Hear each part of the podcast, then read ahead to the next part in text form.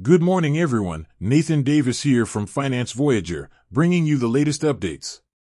Today, we're discussing a significant lawsuit against Johnson & Johnson, where an employee has accused the company of mismanaging prescription drug benefits.